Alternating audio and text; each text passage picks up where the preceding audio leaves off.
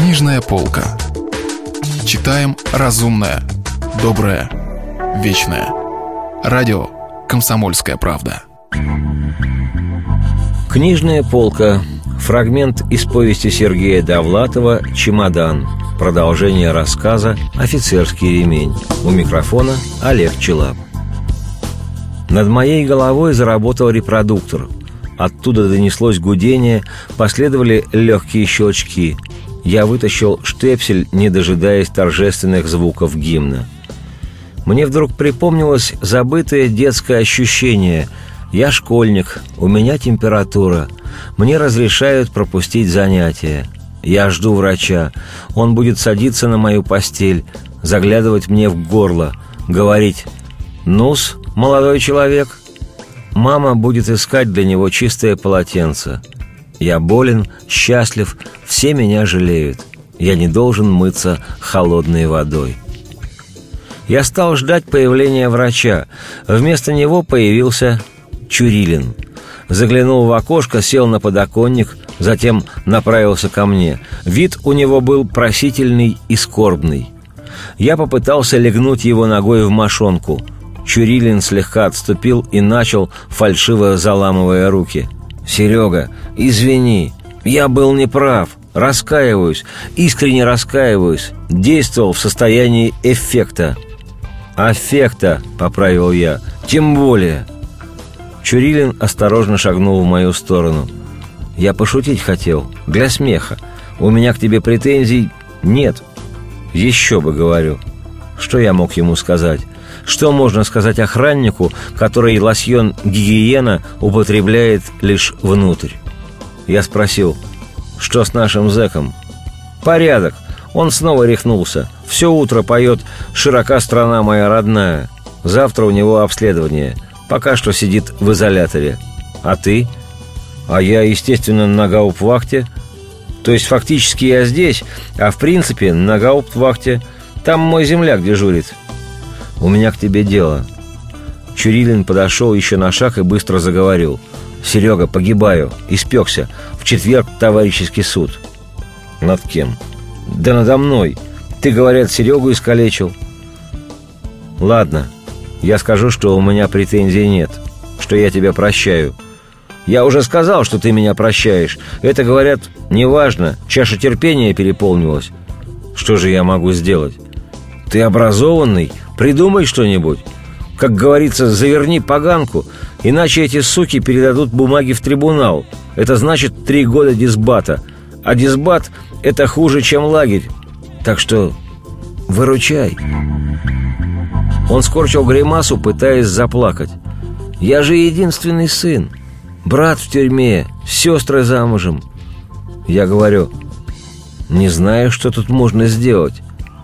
Есть один вариант – Чурилин оживился. «Какой?» «Я на суде задам вопрос. Спрошу, Чурилин, у вас есть гражданская профессия?» Ты ответишь «Нет». Я скажу «Что же ему после демобилизации? Воровать? Где обещанные курсы шоферов и бульдозеристов? Чем мы хуже регулярной армии?» И так далее. Тут, конечно, поднимется шум.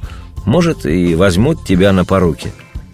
Чурилин еще больше оживился, сел на мою кровать, повторяя «Ну, голова! Вот это голова! С такой головой, в принципе, можно и не работать!» Особенно, говорю, если колотить по ней латунной бляхой. «Дело прошлое», — сказал Чурилин. «Все забыто. Напиши мне, что я должен говорить. Я же тебе все рассказал. А теперь напиши, иначе я сразу запутаюсь. Чурилин протянул мне огрызок химического карандаша, потом оторвал кусок стенной газеты. «Пиши». Я аккуратно вывел. «Нет». «Что значит нет?» – спросил он. «Ты сказал, напиши, что мне говорить. Вот я и пишу. Нет. Я задам вопрос на суде. Есть у тебя гражданская профессия? Ты ответишь «нет». Дальше я скажу насчет шоферских курсов, а потом начнется шум – Значит, я говорю только одно слово? Нет? Ну, вроде бы да. Маловато, сказал Чурилин. Не исключено, что тебе зададут и другие вопросы – Какие? Я уж не знаю. Что же я буду отвечать? В зависимости от того, что спросят. А что меня спросят? Примерно.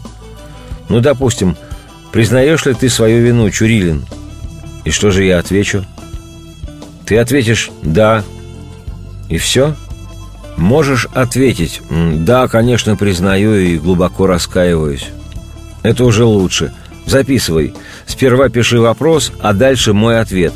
Вопросы пиши нормально, ответы квадратными буквами, чтобы я не перепутал.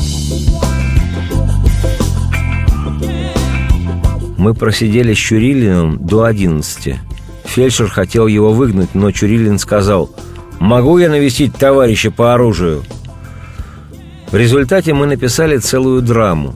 Там были предусмотрены десятки вопросов и ответов. Мало того, по настоянию Чурилина я обозначил в скобках «холодно», «задумчиво», «растерянно». Затем мне принесли обед, тарелку супа, жареную рыбу и кисель. Чурилин удивился. «А кормят здесь получше, чем на гауптвахте». Я говорю, «А ты бы хотел наоборот?» Пришлось отдать ему кисель и рыбу. После этого мы расстались. Чурилин сказал, «В двенадцать мой земляк уходит с гауптвахты. После него дежурит какой-то хохол. Я должен быть на месте». Чурилин подошел к окну, затем вернулся. «Я забыл. Давай ремнями поменяемся, иначе мне за эту бляху срок добавят». Он взял мой солдатский ремень, а свой повесил на кровать. «Тебе повезло», — говорит. «Мой из натуральной кожи и бляха с напайкой. Удар и человек с копыт». «Да уж знаю». Чурилин снова подошел к окну. Еще раз обернулся. «Спасибо тебе», — говорит. «Век не забуду» и выбрался через окно, хотя вполне мог пройти через дверь. Хорошо еще, что не унес мои сигареты. Это был фрагмент рассказа Сергея Довлатова «Офицерский ремень» из повести «Чемодан». У микрофона был Олег Челап. Если вы пропустили главу любимого произведения или хотите послушать книгу целиком, добро пожаловать к нам на сайт kp.ru слэш радио раздел «Книжная полка». «Книжная полка». Читаем разумное, доброе, вечное –